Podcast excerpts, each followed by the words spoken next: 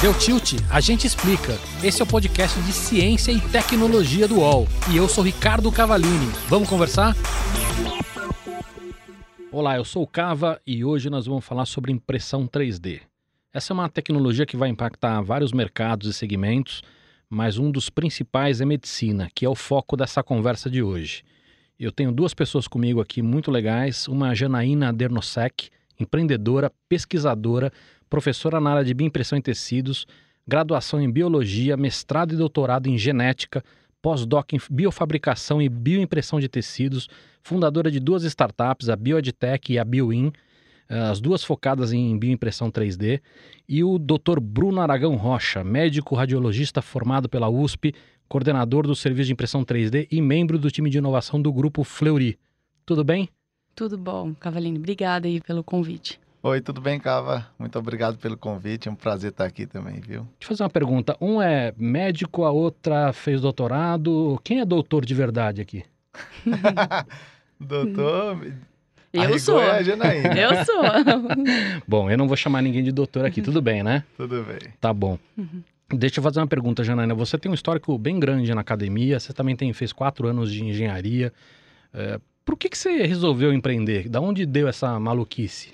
Bom, Ricardo, é, depois de muitos anos né, na, na universidade e também em centros de pesquisa, né, como eu fiz o meu pós-doutoramento em Campinas, eu resolvi que eu não gostaria mais de viver de bolsa, né? Inclusive a ciência, a pesquisa no Brasil estava em uma época complicada e estava estava, é, está ainda, né?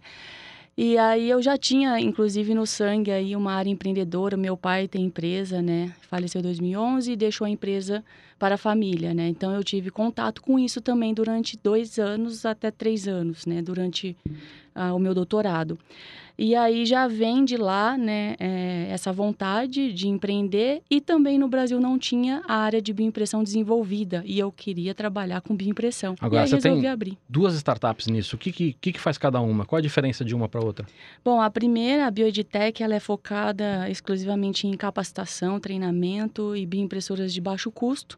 Então, aí vem numa época boa, né, da, da saúde inclusive porque essa área está crescendo muito no mundo, né? Então, acabei abrindo essa área de treinamentos. E a Bioin é para aplicar essa tecnologia já na biotecnologia em geral, né? Na saúde em geral, né? Criando subprodutos, né? Retirados de tecidos bioimpressos. Então, uma complementa praticamente a outra. Legal. Bruno, é, há seis anos atrás, eu e você, a gente montou um curso de impressão 3D. Você lembra disso, não? Voltado para médicos. Lembro, sim. Foi um fracasso retumbante. Verdade. É, na época tinha muito pouco caso, acho que era muito antes da hora. Seis anos depois já tá. A gente vai falar bastante disso aqui hoje, mas muita gente usando já. Hoje já mudou completamente o cenário, né? Sim, com certeza. Eu acho que tem uma questão de, de maturidade mesmo das pessoas ficarem familiarizadas com a tecnologia. Né? Você acha que tem um pouco também de, de questão cultural também, né? De aceitação. Exato. Eu acho que há seis anos atrás, você ouvia falar de impressão 3D, parecia uma coisa de outro mundo, novidade demais. Às vezes as pessoas falavam, ah, eu nem vou atrás de, de saber porque deve ser muito difícil. Né? Com o tempo, a, a tecnologia vai ficando mais acessível, as pessoas vão, vão entendendo que não é nada de outro mundo né, e a procura naturalmente cresce. Agora, de lá para cá você, saiu da sua startup e você está trabalhando no Fleury. O que, que você faz lá? O que, que o Fleury está fazendo com impressão 3D? É, hoje a impressão 3D para planejamento cirúrgico, especialmente na área ortopédica, já é uma realidade, né? É, conversava com ortopedistas há seis anos atrás, poucos mal sabiam o que era impressão 3D. Hoje é uma rotina, a gente presta o serviço de impressão 3D para que os, os, ortopedistas, baseado na tomografia, eles, a gente consegue entregar uma peça que é uma réplica do osso do paciente, e eles planejam a cirurgia, inclusive simulam a cirurgia nessa peça. Nós vamos falar de um monte de casos de uso aqui, nós vamos começar com as coisas que já estão rolando hoje, né? falar bastante com o Bruno sobre isso, e em seguida nós vamos falar bastante com a Janaína sobre o futuro, impressão de órgão, tem um monte de coisa legal para ver. Mas Janaína, fica à vontade também para comentar se quiser durante. Agora, eu até antes da gente começar a falar sobre alguns assuntos, eu queria explicar rapidamente para quem está escutando como é que funciona a impressão 3D. é, só para poder, pelo menos, entender um pouco mais visualmente, apesar de a gente estar tá aqui só com áudio. São muitas tecnologias, né? É, as mais comum, aquela mais comum que todo mundo costuma conhecer é aquela de filamento, que é aquele macarrãozinho, né? Que é o plastiquinho aquilo passa por um bico, aquele bico esquenta e aí ele vai soltando a camada do plástico e vai montando a peça. Mas tem outras tecnologias também que são bastante usadas. Não vou ficar dando nome de siglas aqui porque não, não cabe, mas tem uma bastante comum que é uma, uma bacia, uma piscininha de líquido. Esse líquido, você joga alguma coisa nele, por exemplo, um laser, e esse líquido é curado, ou seja, endurece. Então, essa é uma outra maneira de fazer impressão 3D. Tem uma terceira bastante usada também, que é uma bacia de pó e aí você tem um laser ou um, um, um eletrobim, enfim, alguma coisa, ou até gotinhas de, de, de cola para juntar esse pó. Né? E aí isso é feito camada por camada. Você junta um pedaço, joga um pouquinho mais de pó em cima, junta mais um outro. Você também tem uma outra tecnologia que é muito parecida com essas impressoras que a gente tem em casa de jato de tinta, né? Só que em vez de fazer só uma camadinha, vão fazendo várias camadas. Ou seja, é, para vocês entenderem, existem muitas tecnologias diferentes. Cada mês que passa, a gente acaba descobrindo uma tecnologia nova que alguém está lançando. Alguns equipamentos misturam várias tecnologias.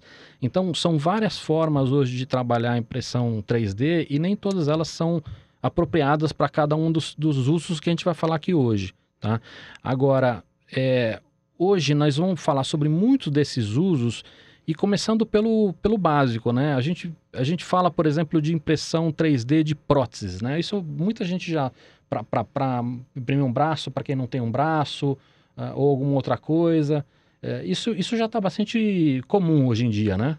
Exato, isso está comum. Eu acho que uma coisa interessante foi a questão da popularização, é, você tornar isso acessível o que a, a, as próteses, né, a impressão 3D fez com as próteses, é porque eliminou aquela, aquela coisa de que somente uma pessoa com habilidade artesanal, que trabalha com gesso, que faz um processo que demora quase uma semana para você fazer uma prótese sob medida para um paciente, você consegue fazer com que é, adolescentes, pessoas jovens consigam usar materiais um, um tempo muito mais curto né, e pessoas de outros lugares consigam contribuir com o arquivo e levar essa tecnologia, por exemplo, para países que não têm é, acesso, por exemplo.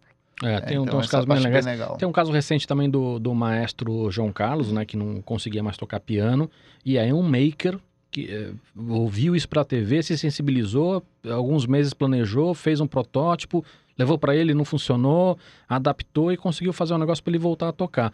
O que é mais incrível nesse caso aqui, para mim, são duas coisas. Um, assim, um, um, cara que é um maker conseguiu ajudar ele, né? Então, qualquer um efetivamente pode ajudar.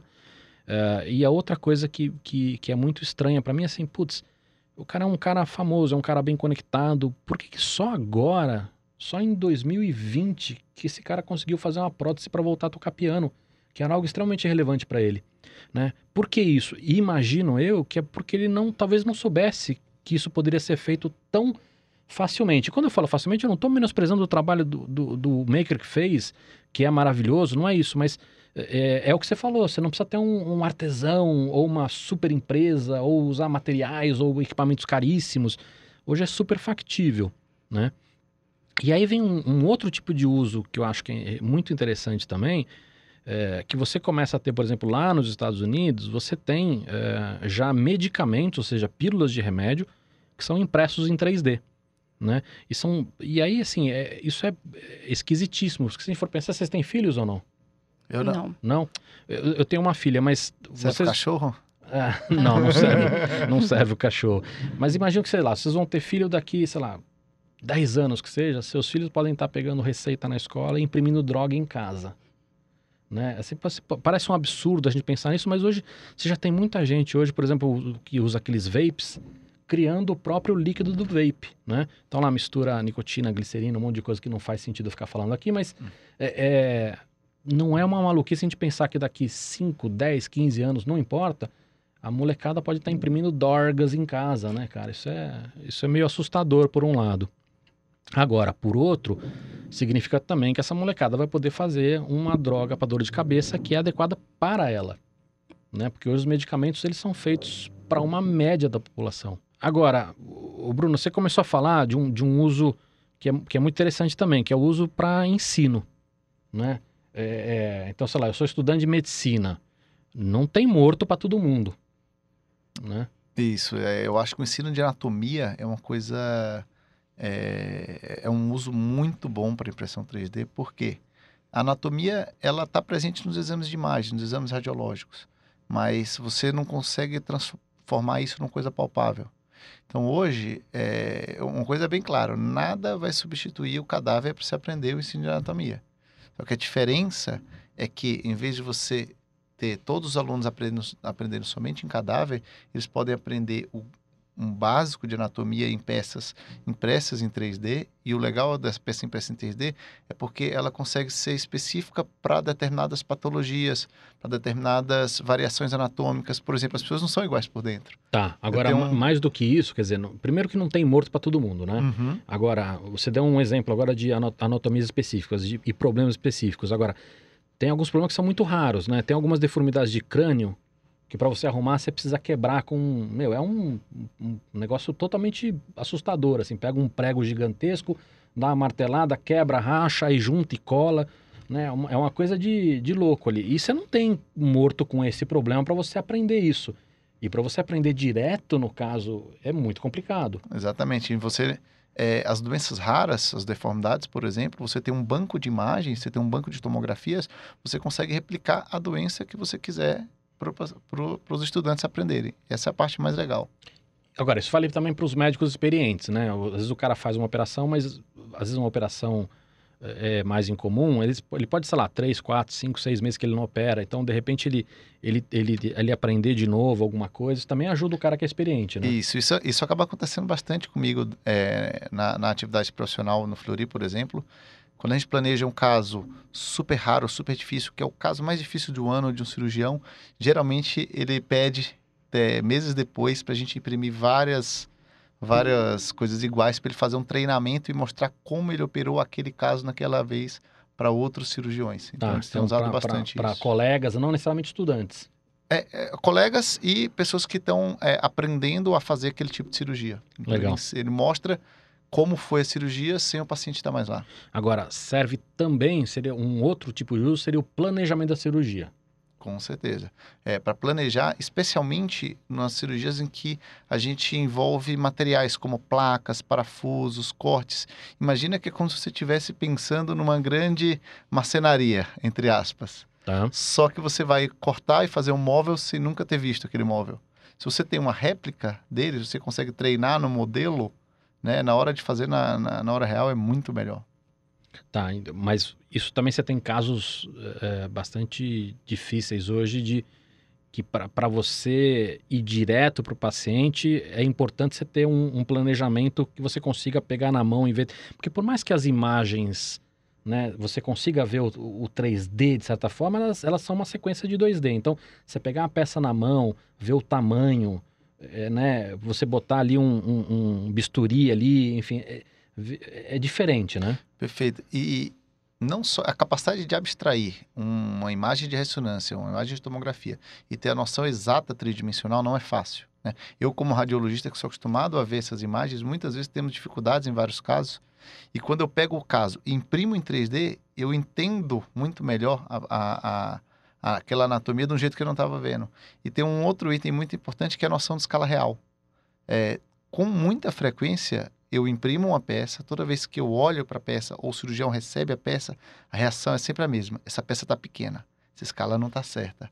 Aí eu, eu viro e falo, não, está certa, vamos lá. A gente pega o paquímetro, mede em vários pontos a peça e a gente vê que a escala é aquela. Por quê? A gente está acostumado a ver as coisas com um foco muito fechado. É, você olha na tela, você, você vai ampliar Ou você direito. olha na tela, ou na cirurgia, o campo de visão do cirurgião é muito restrito. Então, parece que está olhando só um pedacinho e ele imagina que aquilo é muito maior do que é. E eu, imagino, eu imagino que isso faça, inclusive, uma diferença mecânica, né? Eu, eu costurar uma coisa pequena é diferente de costurar uma coisa grande. Não só uma questão de precisão, uma questão também de escolha de, de fio, de, enfim, de sei lá. Exatamente, escolha do que a gente chama do instrumental. Eu vou escolher a placa X, a placa Y desse tamanho, daquele tamanho, com aquela curvatura, faz toda a diferença você ter a peça de como ela é antes da cirurgia. Agora, Quanto custa isso? Eu sei que varia absurdamente de caso a caso, mas uma média de quanto custa para fazer um, uma peça dessa? Hoje varia, depende muito do material e do volume da peça ser impressa. Então a gente costumo dizer que isso pode variar de 400 reais a 4 mil reais. Tá. Né? E os, e os planos de saúde estão pagando isso ou não? Hoje, a maioria dos planos de saúde ainda não cobre é, esse tipo de, de procedimento, principalmente por uma questão de isso estar tá, é, é, delimitado como um, como um procedimento médico, mas já existem alguns movimentos nesse sentido. Né? A parte de, de cirurgia crânio-facial, por exemplo, já está bem, é, já existem códigos que reconhecem a impressão 3D como um procedimento e cada vez mais que está sendo usado, a tendência é que esse, essa tecnologia vai ser incorporada no Ou seja, de... o que você está falando é que assim, os planos, a maioria ainda não paga, mas não é por uma questão de, de não querer gastar dinheiro, é uma questão de talvez ainda amadurecimento do mercado, de ter mais papers científicos, de ter mais cases de sucesso, é isso? Exatamente. Geralmente, para você entrar na, na, num plano de saúde, essa tecnologia tem que estar algum tempo rodando e tem que ser reconhecidamente útil. Né? Tá. Agora, eu falei essa semana com a Amanda Amorim Nunes, que é pesquisadora lá do, do CTI, que é um, né, um centro de pesquisa do governo federal bastante famoso, uh, e o que é muito legal é que eles estão fazendo coisas similares também para médicos do SUS. E eu acho que muita gente não sabe disso, né? Mas assim, é só o cirurgião do SUS entrar em contato lá. Uh, o CTI faz esse serviço de graça, né? Para quem quiser, para quem é médico aí não sabe dessa história, acho que é legal visitar o site dos caras lá, é cti.gov.br. Né? Então, é, acho que é um negócio bastante interessante e que pode ajudar, né? os médicos sabem disso, pode ajudar isso a, essa tecnologia a crescer no Brasil. Agora, a gente, você falou muito brevemente também sobre um outro uso que é o treinamento da cirurgia, que é diferente de planejar a cirurgia. Ou seja, estou falando da pessoa operar a peça antes de operar o ser humano. Né? Acho que o pessoal chama isso de clones sintéticos. Exato. Isso é... Isso é especialmente para a parte ortopédica, né? que é o osso que você consegue ter a, a, maioria das existem materiais de impressão 3D que são flexíveis, mas a, a grande maioria dos materiais disponíveis são rígidos. Então, para osso isso é uma coisa muito boa. Mas hoje já tem tecnologias que conseguem fazer isso, né, Janaina? Você já tem equipamentos hoje que conseguem simular a textura e a dureza do osso, do músculo, do nervo. Então já daria para esse cara operar uma peça antes de operar o isso, hoje nós temos vários biomateriais, né, que nós chamamos biocerâmicas ou biopolímeros, ou até polímeros sintéticos biocompatíveis, que eles, é, na, que eles juntos ou formulados com outros materiais podem adquirir uma biomecânica, uma propriedade aí muito próxima do osso, por exemplo, podendo aí fazer cirurgias muito próximas da, da, da real. É, é. Tem um caso que ficou famoso aqui no Brasil, chamado, para quem quiser buscar no YouTube para conhecer, chama Nova Vida para Jacira. Ela nasceu com uma falha óssea, que é um, é um, um problema bastante raro, mas que o cérebro ele fica um pouco para fora, assim. Uh, e aí tem uma empresa que fez, uma empresa, uma startup brasileira, uh, fez uma, a BioArchitects até tem um depoimento do, do CEO aqui que nós vamos falar um pouco mais para frente, mas conseguiu fazer isso para que o médico pudesse treinar e, e, e testar e, e treinar para antes de ir para a cirurgia, que é uma cirurgia muito rara, nova e bastante complicada. Agora, mesmo sem ser nesses casos raros, tem uma série de benefícios, né? Com certeza. É... Por exemplo. Por exemplo, coisas rotineiras. É... A, como...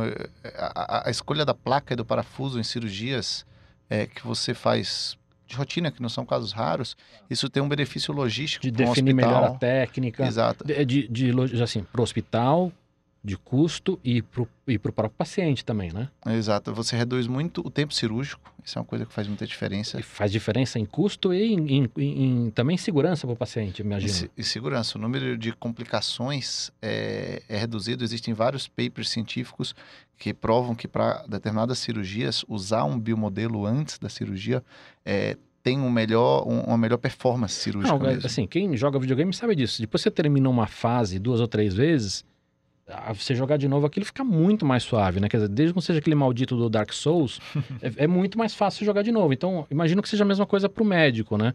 É, reduz surpresa, minimiza complicação, enfim, é muito, muito mais simples.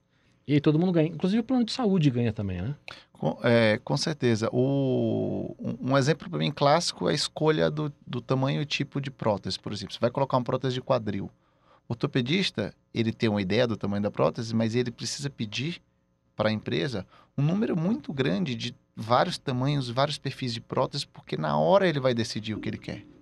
com o uso da impressão 3D, você consegue se fazer um teste antes, você leva um range, uma quantidade de próteses muito menor. Do ponto de vista logístico, para o hospital e para o plano e de custos, é muito mais, e, muito mais assertivo. E eu imagino que em alguma cirurgia você também pode ter implantar uma, uma peça que não necessariamente seja perfeita e daqui um, dois anos você seja obrigado a trocar, o que gera um, um custo ainda maior, que não é só a peça.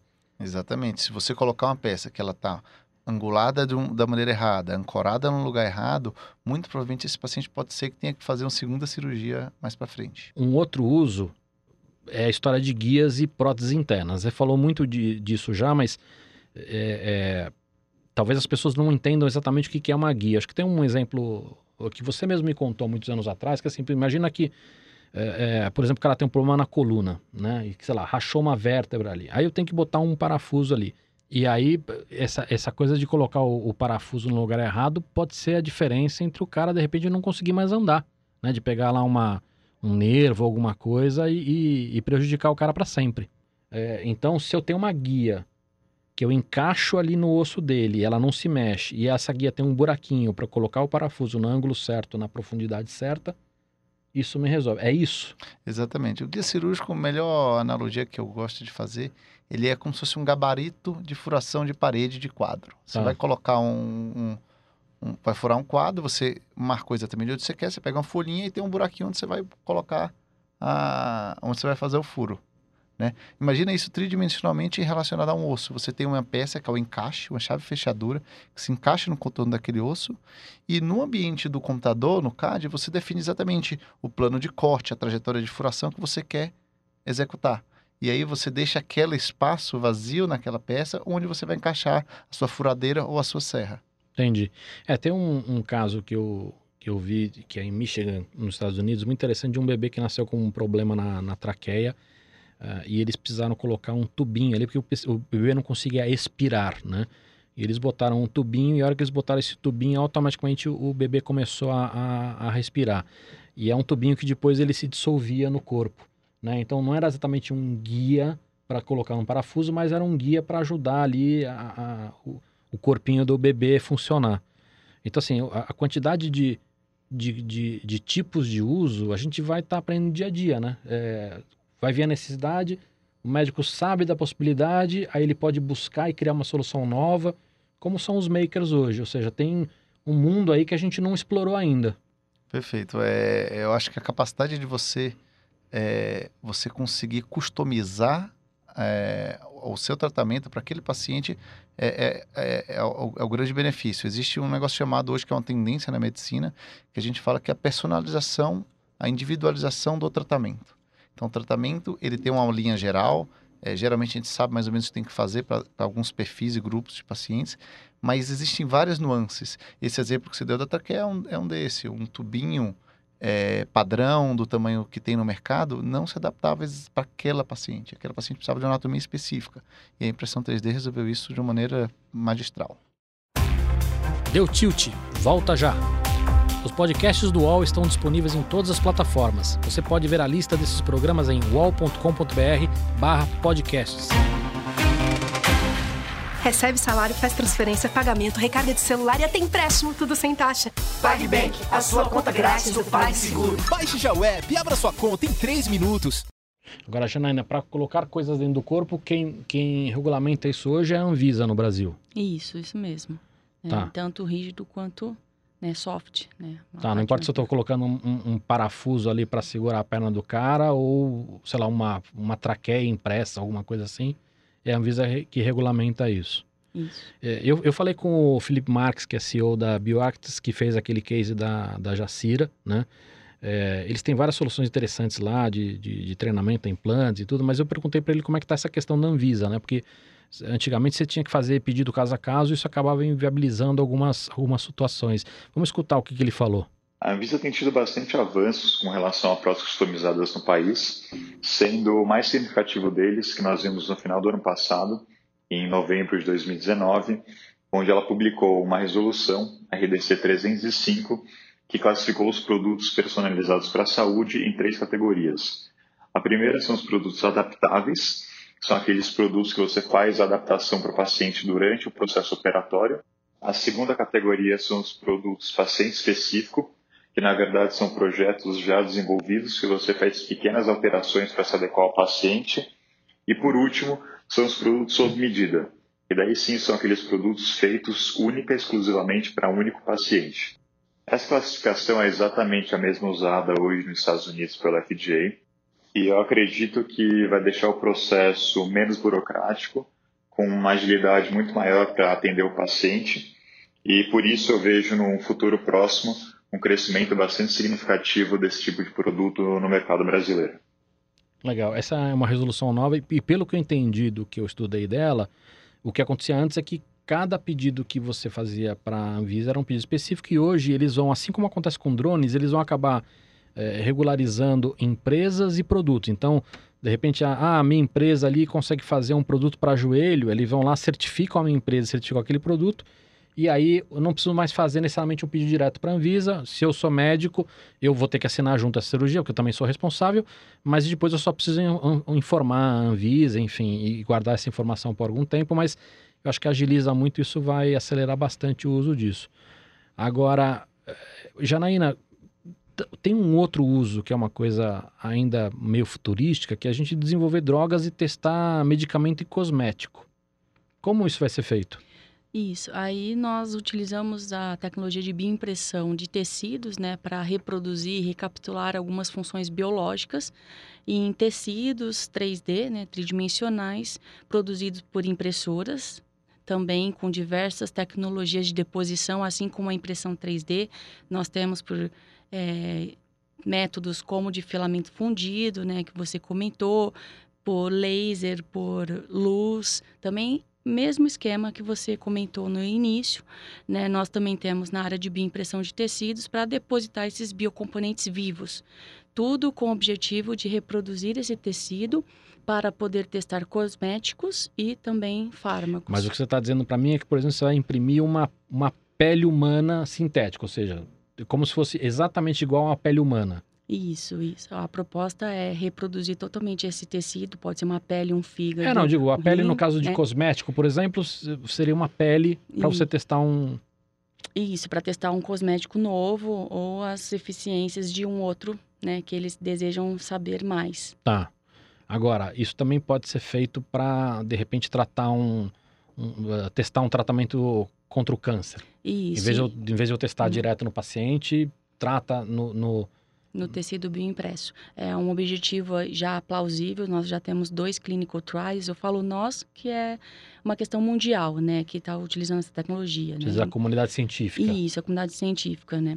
Então já tem dois é, clinical trials para teste de fármacos em tecidos bioimpressos tumorais. Então é para reproduzir o tumor daquela pessoa, então é, o objetivo é reproduzir personalizado né, e construir drogas é, específicas para cada paciente. Tá, ou seja, além de testar medicamentos novos que vão servir para todo mundo, eu posso testar uma coisa especificamente para um, um paciente. Uhum. Agora, o, o, tem mais um, um, outro tipo de uso que é a impressão do próprio órgão em si. Isso, né? é o objetivo principal da tecnologia também para um dia transplantar né, essa perda que, a, que foi acometida. Então, é, é um caso ainda que vai levar alguns anos ou talvez décadas, né? E a ideia é realmente reproduzir o órgão inteiro, a funcionalidade inteira, sistêmica, para poder transplantar e diminuir a lista de esperas aí dos transplantes. Tá, eu vou querer saber mais que isso, mas quem mandou para a gente uma pergunta foi o Carioca. Vamos escutar o que ele falou. Cava, tudo bem? Aqui é o que está falando, é o Carioca. Marvel Lúcio, e eu queria saber de você, Cava, já que você é um cara tão entendido nessa parte tecnológica. Zeca Pagodinho, provavelmente daqui a pouco pode precisar de um fígado novo. É possível? Já temos tecnologia para reproduzirmos um fígado novo para Zeca Pagodinho na impressora 3D com tecida de pose? Hã? Abraço. Janaína, e aí, podemos já ou não? Olha, hoje ainda não, né? Mas os esforços estão acelerados, né? Não só no Brasil, mas no mundo todo, para um dia realmente reproduzir o fígado todo. E aí surgir os transplantes de tecidos bioimpressos. É o objetivo principal dessa tecnologia. Tá, agora me responde uma coisa. Qual que é a matéria-prima? Bom, assim como na impressão 3D, né? Nós precisamos de aí materiais que sejam... É fáceis de manipular para passar por um bico de extrusão, por exemplo. E esses materiais na biologia, na, na biotecnologia, são as células, né, os, as proteínas e polímeros biocompatíveis, né, biopolímeros, biocerâmicas e até é, materiais nanoparticulados, que têm aí uma função de otimizar essa nossa biotinta, que nós chamamos esses componentes que vão ser levados para uma impressora 3D. Então, esses componentes nós chamamos de biotinta e possui principalmente né, células, células vivas. Pode ser células tronco, pode ser células pluripotentes, que também é um tipo de células tronco, e também pode ser uma célula mais comprometida, uma célula já adulta. Tá, mas vamos lá. Você tem uma gelatina e dentro dessa gelatina você tem um monte de célula. Isso. Inclusive, a gelatina é um componente dessas biotintas. Gelatina mesmo, não comestível, mas a gelatina para cultura celular, que possui colágeno. Tá, então e... ela tem nutrientes para aquela célula se alimentar e não morrer, é isso? Isso, tá. nutrientes e proteínas estruturais, que é praticamente um suporte que ela vai ter no início ali do nosso tecido construído. Tá, então vamos lá. Eu, assim, eu tem muita gente hoje falando, não, tá cheio de gente já com tecido. Eu vejo muito, principalmente palestrante de inovação adora falar isso, né? Ah, tá cheio de gente com, com, órgão impresso, já estão imprimindo órgão. Então hoje não tem ninguém ainda vivendo não. com órgão impresso dentro. Não, não tem ninguém. Tá. Agora, é, me diga uma coisa, eu quero. Você tem muitos desafios nessa história, né? É, então, sei lá, você tem o primeiro desafio que assim tem que ser um material que não vai ser rejeitado pela pessoa que vai usar. Você tem que imprimir com uma precisão, sei lá, em, micro, microns ou nanoscala, porque você tem que fazer vasos sanguíneos que são muito pequenininhos. Você tem que imprimir coisas que são ocas, porque os vasos sanguíneos ele é oco. Então você tem que, de alguma maneira, imprimir e para tirar o, o conteúdo eu já imprimi oco. Você tem imprimir no formato certo. Você não vai imprimir um coração quadrado, você não vai imprimir um, né? Você tem outro desafio que é imprimir vários tipos de material, porque imagino que alguns órgãos não, você não tem só uma coisa, você tem veia, você tem nervo, você tem, sei lá, você tem vários tipos de tecido dentro dele e tudo. É... Você tem, inclusive, a questão dele ser funcional, porque não adianta eu imprimir um coração ou um fígado que é, que, que é feito de carne humana, mas ele não for, não ser capaz, sei lá, de sintetizar proteína. Exatamente, você foi exatamente nos principais desafios da área. Você falou do desafio tecnológico, de, que é a tecnologia conseguir imprimir naquela escala perfeita, naquela precisão perfeita para alguns casos. Você falou do desafio químico, que é dos materiais, então nós temos isso também. Né? Nós não temos materiais que foram desenvolvidos para passar por um estresse, que é o bico de uma extrusão, o bico de uma impressora. O, o, você chama de estresse porque ele esquenta, porque ele movimenta. Qual que é o estresse efetivo na célula? O estresse principal é a tensão de cisalhamento que acontece no bico da seringa. Tá né, pela agulha, é o principal. Claro que tem o estresse de pH, o estresse ambiental ali, de temperatura também. Esse estresse, ele causa uma deformação ou ele causa a morte da célula? Os dois. Não, se ele já causou uma certa deformação, pode acometer na morte, pode. Né? Então, isso só fazendo análise posterior para saber exatamente é, qual foi a quantidade de morte celular que a gente teve. Isso é já uma boa prática da tecnologia. Nós temos que verificar isso após a impressão e durante, porque às vezes a gente só manipula essa célula, estressa essa célula, ela não morre em 24 horas, mas ela pode morrer depois de 48, 72 horas. Tudo bem, mas não tem, sei lá, o dia que a gente passar por isso e resolver esse problema, não vai acontecer de seis meses depois do órgão morrer, né? Quer dizer, Pode, não acontecer? De, Pode não, acontecer? Não deveria, porque depois tem as análises. Aí, Entendi. sabendo da viabilidade, então não deveria. Tá. Ou seja, são desafios que a gente vai resolver nos próximos anos. Isso resolvido, isso não vai ser mais um problema. Agora, uhum é, o, o, material não ser rejeitado, isso já foi resolvido, né? Você já consegue imprimir para mim um, um, tecido com o meu DNA, por exemplo? Isso, nós temos já vários materiais já é, verificados, analisados, que não causa rejeição, né? Isso a gente já tem nessa tecnologia, que é a tecnologia da medicina regenerativa também. Né? Materiais que são inertes e que são biocompatíveis. Eu imagino que muitos desses desafios estão sendo resolvidos em paralelo. Por exemplo, imprimir coisas pequenas. Eu tenho uma peça em casa que foi que a Universidade de Viena me mandou e que foi impressa em nanoescala. Né? Então acho que cada um desses desafios estão sendo resolvidos em paralelo E aí, em algum momento, a gente vai ter que juntar isso tudo para conseguir ter sucesso. Isso. Agora, em relação a funcional, que acho que para mim é o mais, sei lá, pelo menos para mim que sou leigo nesse assunto, não, é, é para mim é o de mais difícil. A gente tem notícia, vira e mexe, ah, alguém conseguiu fazer um coração que pulsa, alguém conseguiu fazer um fígado que, que, que, que tem, que tem função. Como é que está isso? Então, nós temos já alguns tecidos, né, que foram bioimpressos, a gente pode até chamar de aglomerados de células aí que já expressam algumas proteínas, alguma funcionalidade, mas não todas, né, algumas. Né? Nós conseguimos reproduzir uma, duas, três funções daquele tecido, daquele órgão, mas não ele completo. Né? Inclusive a vascularização nós não temos ainda nesses tecidos. Então, algumas funcionalidades a gente consegue, mas falar que aquele tecido, vamos supor, é um coração funcional, ainda não. Né? Então, algumas proteínas, sim, são funcionais, são expressas, mas não todo. O conjunto a gente ainda não tem. Tá, mas nesse aspecto, um órgão é diferente do outro, certo? Isso. Alguns são mais simples e alguns são mais complicados. É, por exemplo, o osso. Dá, osso é órgão ou não? Pode ser, chamado, pode ser chamado de órgão. Tá bom, mas vamos lá. Um osso, eu imagino que seja absolutamente mais simples do que todo o resto. Vocês estão quietos Na porque... verdade, não.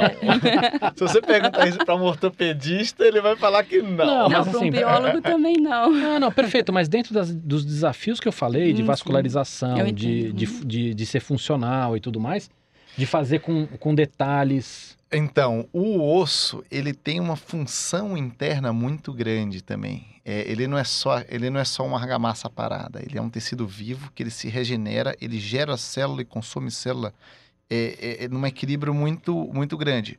Por exemplo, um exemplo clássico é o paciente que tem osteoporose. Ela tem um problema na capacidade, um desbalanço na capacidade entre gerar osso novo e comer o osso que precisa ser comido.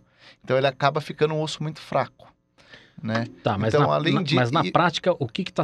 Já tem alguns experimentos mais avançados com osso, não tem?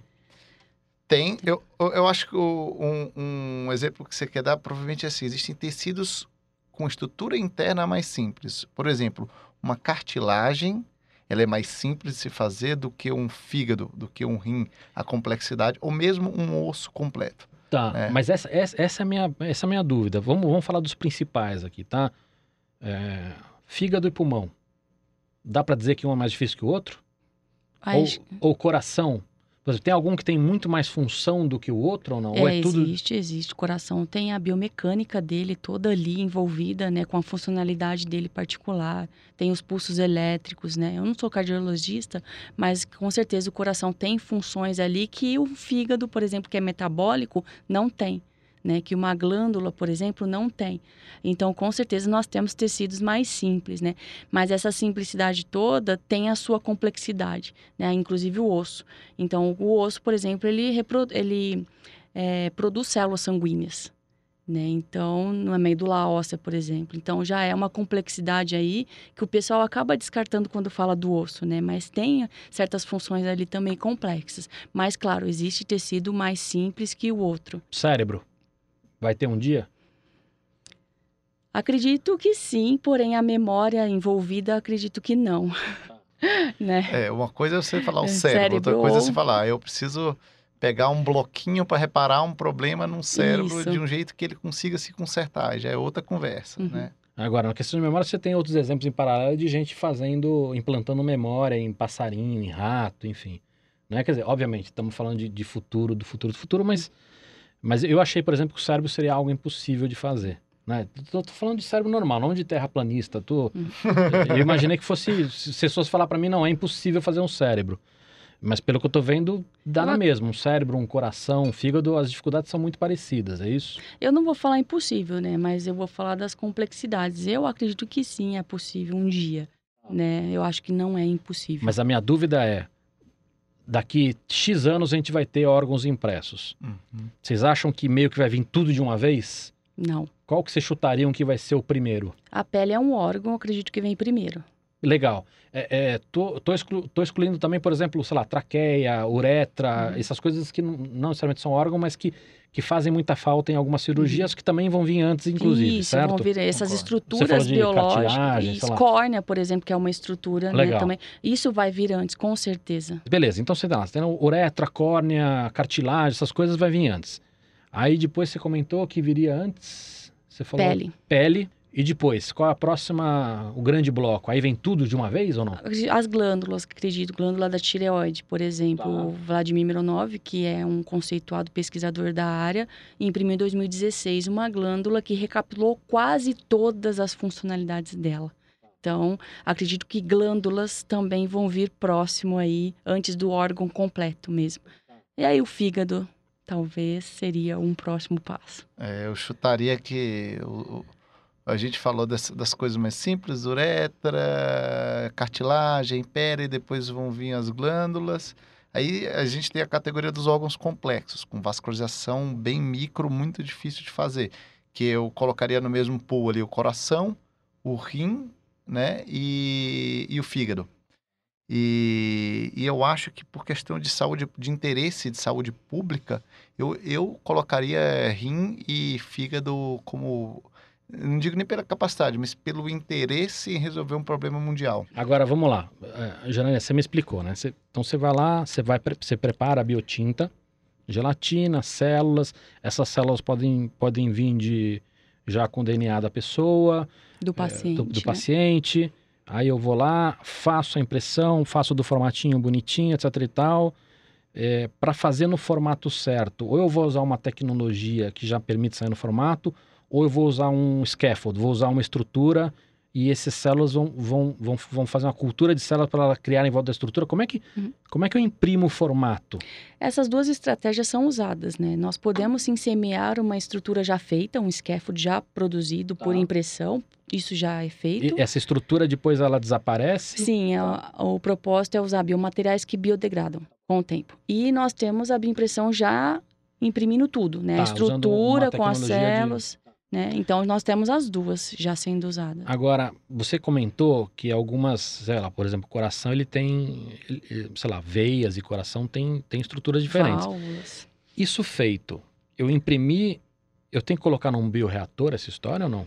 Isso, a ideia dessa tecnologia é ter esse sistema fechado, né, totalmente controlado, que é, faça uma maturação, uma diferenciação celular que a gente deseja, né? Que tenha um sistema aí fisiológico parecido com o nosso. Tá, então imprimir, aí eu vou pegar aquela peça e vou colocar dentro de uma máquina, que é o bioreator. Eu, eu quando eu comecei a pesquisar uh, bioreator, eu achei que era um, assim, pelo nome, né? Bioreator parece um negócio de, de, de, de bomba nuclear e tudo. Mas assim, é uma máquina bastante simples. E aí você tem diversos tipos, tipos. de bioreator. Me uhum. conta um pouquinho, o que, que muda de um para o outro? Isso. Hoje nós temos em desenvolvimento, tá? Diversos tipos de bioreatores e vai depender muito da aplicação, né? Então, por exemplo, um osso, ele precisa ter um estímulo físico né? Diferente de um fígado, por exemplo. Por quê? Por o estímulo osso? físico é uma tensão, uma compressão, porque o osso nós começamos a andar depois de estimular ele a produzir matriz rígida, para ele realmente ficar. Ou seja, a, a, o, o, meu peso torna o meu osso mais duro, é isso? Isso é um estímulo, né? Ah. Esse é o estímulo físico, né? Se a gente for para o espaço, a gente fica sem essa tensão e os ossos começam a ficar aí mais. Ah, ou seja, não é só na formação dele, é na manutenção também. Também. Então, para bioreatores é, focados em tecido ósseo, nós vamos ter que ter essa, esse estímulo. Agora, mais. esse estímulo de pressão é uma pressão do ar uma pressão física? Física, física. nesse caso. Ou seja, física. dentro desse bioreator você vai imprimir o osso lá e vai ter alguma coisa bate, batendo assim, pressionando Exatamente, ele. Exatamente, manipulando de uma forma ali é, controlada. Claro. Né?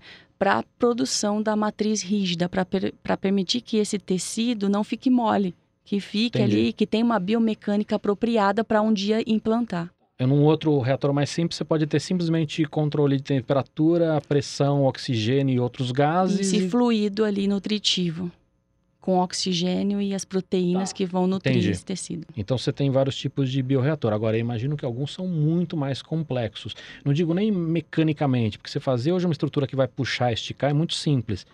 Mas você coloca colocar, sei lá, isso para fazer veias, para é, é, mais complexo, Exatamente, que nem vaso sanguíneo, eles têm que ter uma, um estímulo também físico de tensão de cisalhamento, para que essas células que ficam na camada dos vasos, elas adquiram uma propriedade elástica parecida com a nossa, porque senão pode romper qualquer pressão. Então, esses estímulos também tem que ter. Né? Existem estímulos é, de temperatura também, estímulos químicos, né, proteínas adequadas para diferenciar a célula, também é um estímulo. Agora, imagino que esse estímulo vai ser, sei lá, por exemplo, no caso de um coração, eu vou plugar esse cara numas mangueirinhas de sangue e vou ficar bombeando, simulando um bombeamento de sangue, obviamente super controlado, uhum. eu vou uhum. aumentar essa pressão. Vai por ser algo, exemplo, sim. Ou seja, é algo bastante mecânico. Uhum. Exatamente. Tá. Agora, gente, em, em relação à legislação, a gente falou um pouco da Anvisa, acho que está melhorando. É óbvio que tem casos de, de, de impressão de órgãos que ainda precisa evoluir muito, mas assim, a questão moral, ética, cultural, makers, biohackers e, e toda essa. Como é que tá isso, hein?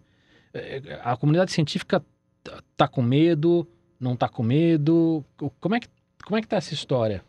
Olha, eu, eu costumo falar que essas tecnologias que democratizam o acesso às coisas, elas podem ter dois lados, né? Você tem o lado de propiciar pessoas a fazerem coisas fantásticas, a resolver problemas é, com ideias criativas, não necessariamente concentrado num polo de pesquisa da cidade rica daquele país, né?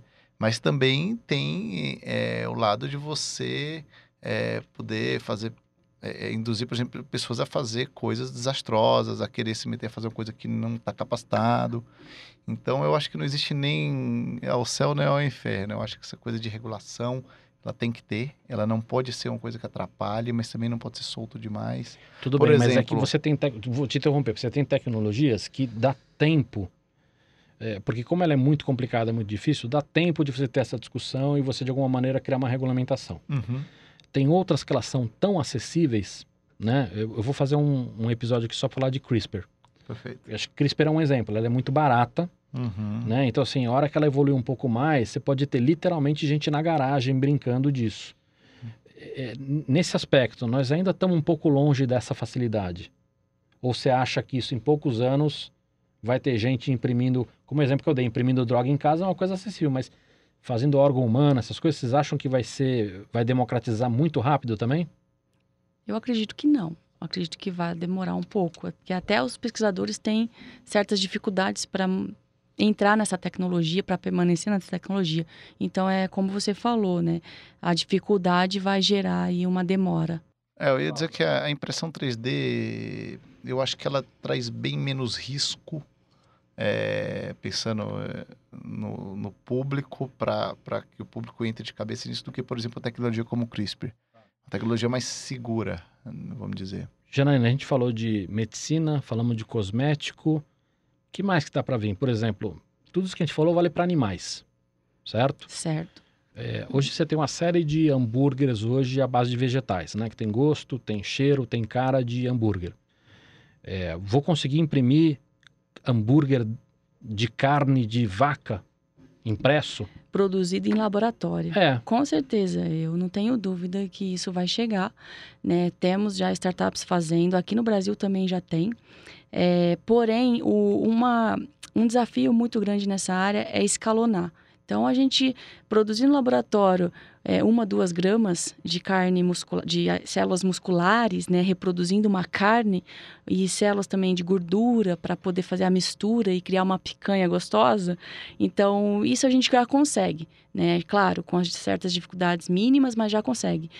Gramas, miligramas, a gente já tem isso. Agora fazer isso, né, toneladas de carnes, acho que ainda tá, tem um tempo ainda para percorrer. A gente tem esse desafio de escalonar para um dia poder realmente chegar para a população. Né? E isso vai sair do laboratório e, e com certeza poder utilizar a bioimpressão para poder facilitar essa manipulação dessa carne nova de laboratório. Tá. A gente citou duas vezes aqui CRISPR, né? Que seria você utilizar a engenharia genética para criar modificações genéticas, né? Programar os genes. É, vai dar para trabalhar, falando um pouquinho de futuro, né? A gente falou de impressão de órgãos, mas também tem essa história de engenharia genética. Vai dar para misturar as duas brincadeiras ou não? Acredito que sim, com certeza, né? E antes mesmo de usar para uma uma aplicação já humana, por que não usar nos nossos tecidos bioimpressos, né? Produzir aí alguns produtos que a gente produzia por processos aí mais caros, né? E já baratear, inclusive diminuir até o uso de animais nesse caso. Com certeza o CRISPR vai se unir a essa tecnologia para baratear processos. Mas consegue dar um exemplo? Olha, por exemplo, hormônios. A gente conseguiria produzir um tecido bioimpresso com CRISPR para ele superproduzir esse hormônio e aí baratear todo o processo né, de produção e aí ter realmente é, produtos de qualidade e mais baratos e mais rápidos, utilizando essas duas tecnologias. Entendi. E agora, fora outras maluquices, né? Eu tenho visto algumas coisas, o MIT fez, lançou, mostrou uma pesquisa é, onde eles estão colocando alguns químicos integrados no material de, de impressão e esses, esses químicos, né, esses elementos reagem com, com tecidos biológicos vivos e aí você consegue fazer uma impressão que se comunica com as células da superfície, dá, vai dar para fazer é, embalagens inteligentes, vai dar para fazer vestíveis, né, os wearables para a saúde, enfim, são coisas que começam a virar uma ficção científica mesmo. Vocês chegaram a ver alguma coisa sobre aqueles xenobots, não? Aqueles que os caras estão imprimindo os organismos vivos?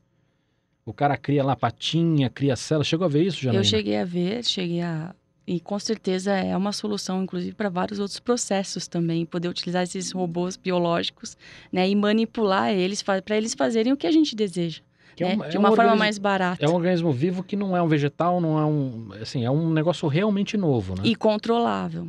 Né? Então a gente conseguiria realmente fazer isso. Esses mais carinhas podem, sei lá, daqui a algum tempo tá andando dentro das minhas veias para tirar a gordura que eu comi. É, é uma aplicação. Eu acredito que sim, né? A gente com certeza acho que vai ver isso. tá. Muito legal. É... Gente, queria agradecer vocês, né? Obrigado por ter vindo. É... Perguntar como é que eu acho vocês na rede. Site, Bom, eu tenho dois sites, né, que eu desenvolvi durante o meu é, pós-doutoramento, que é o biofabricação.com. Né? Nele eu discuto um pouco dessa área, né? nessa grande área de biofabricação de tecidos. E tem o site da minha startup BioEdTech, né? Bioed de educação, tech de tecnologia.com.br. Lá também a gente é, tem um blog e apresenta cursos e eventos também que quem deseja pode procurar. E claro, tem meus e-mails lá também, facilitar o pessoal achar nós aí. Bruno. Quem quiser me achar pode procurar pelo meu perfil do LinkedIn. Legal. Né? Bruno Aragão? Isso, Bruno Aragão 92. Legal. E também no Instagram. 92 é quando você nasceu? É a minha turma de faculdade. nasci, ah, na verdade, em 85. e também, se quiser me procurar para discutir projetos dentro do Fleury, eu sempre estou aberto lá. Muito legal. E no nosso site, uol.com.br barra tilt barra podcast barra deu tilt, você vai encontrar nomes e referências de coisas que a gente recomendou aqui no nosso podcast. Gente, obrigado. Obrigado também quem ficou até aqui escutando. E aí, daqui a pouco tem mais. Valeu. Deu Tilt tem a apresentação de Ricardo Cavalini, edição de áudio de João Pedro Pinheiro e coordenação de Fabiana Ushinaka e Juliana Carpanês.